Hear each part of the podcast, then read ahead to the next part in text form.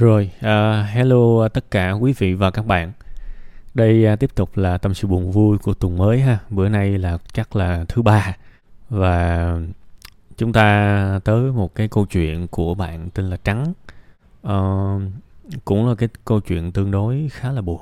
Thực sự tôi rất hiểu cái cái cái cảm giác mà bạn trải qua.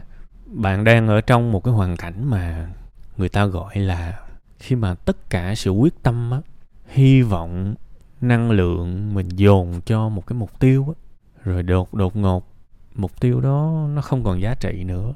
Sẽ chẳng có cái đám cưới nào sẽ chẳng có một cái gia đình nào đại khái như vậy.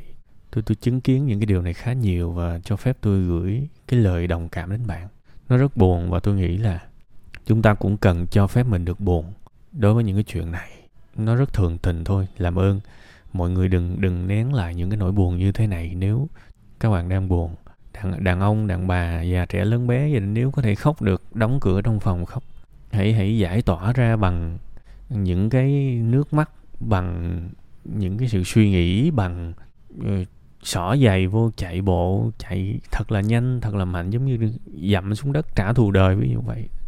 Cái gì cũng được nhưng mà tôi tôi chỉ mong muốn các bạn nếu các bạn trải qua những cái điều đau khổ như thế này thì đừng đừng đừng nén nó lại.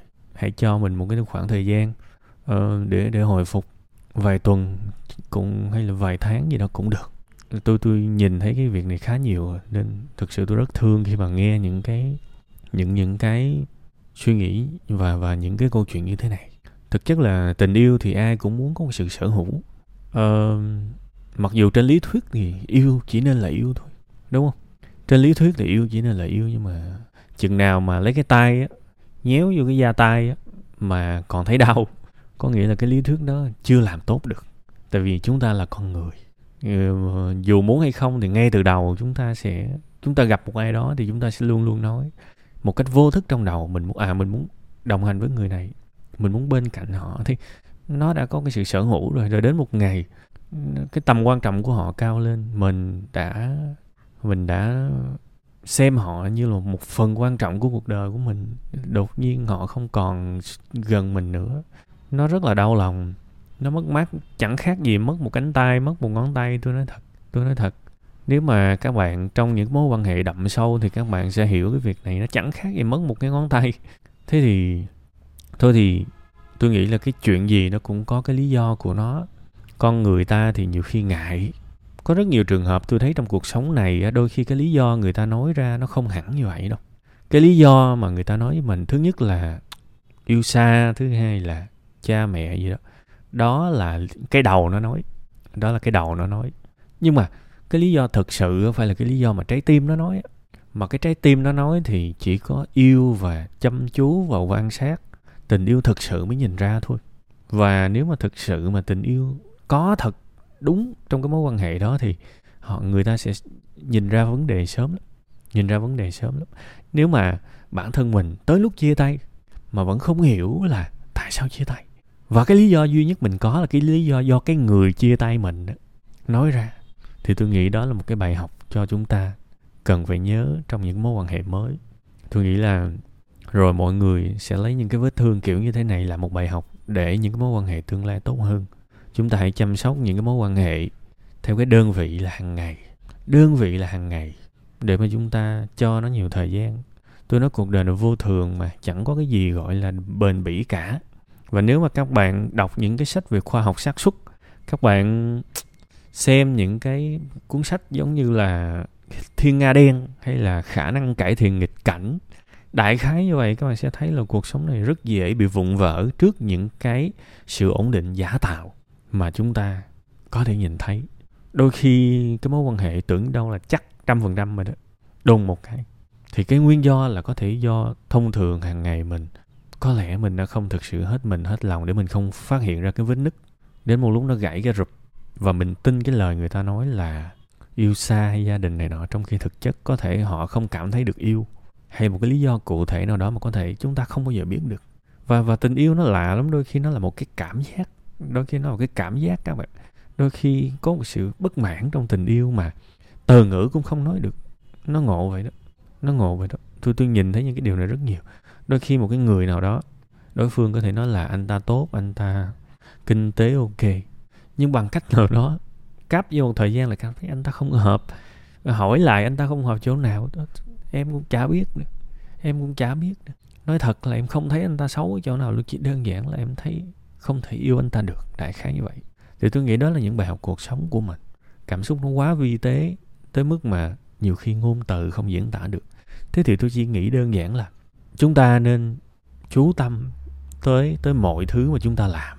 Công việc, tình yêu, mối quan hệ, thậm chí là nuôi cá cảnh, nếu đó là một cái thú vui, làm cái gì hãy chú tâm, hãy chú tâm.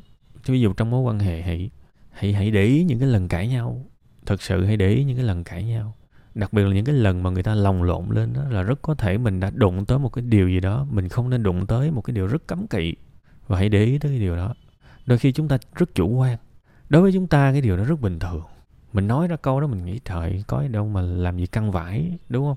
Nhưng mà với người ta, nó lại là một cái điều gì đó rất kinh khủng, thì tôi nghĩ là bài học lớn nhất. Chúng ta phải để ý và nếu nhìn thấy cái mức độ tổn thương của họ, làm mình bất ngờ quá thì mình nên để ý cái điều đó. Và we live and we learn. Chúng ta sống và chúng ta học. Học từ đâu các bạn? Đâu phải chỉ học từ sách vở đâu. Học từ những cái vấn đề lù lù trước mắt của mình. Nó giống như là càng ngày mình càng làm cho cái mối quan hệ của mình nó bớt sạn hơn nó bớt sạn hơn.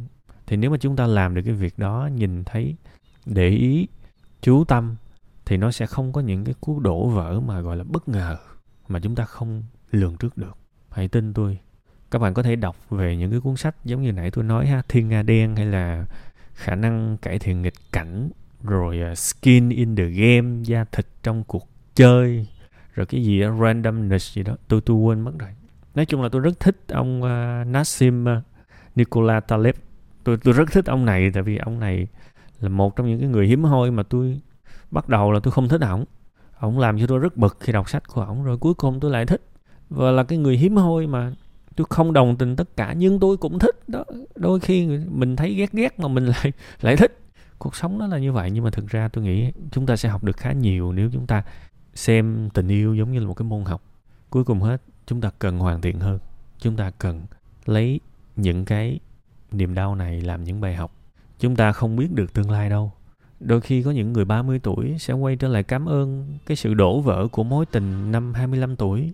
Cảm ơn vì lần vấp ngã đó mà bây giờ gia đình tôi mới hạnh phúc vì tôi học được từ cái sai của tôi. Hoặc là có người 40 tuổi mới lập gia đình và nhìn lại sáu mối tình trước đó như vậy. Cảm ơn những lần đổ vỡ đó và tôi biết tôi không lặp lại.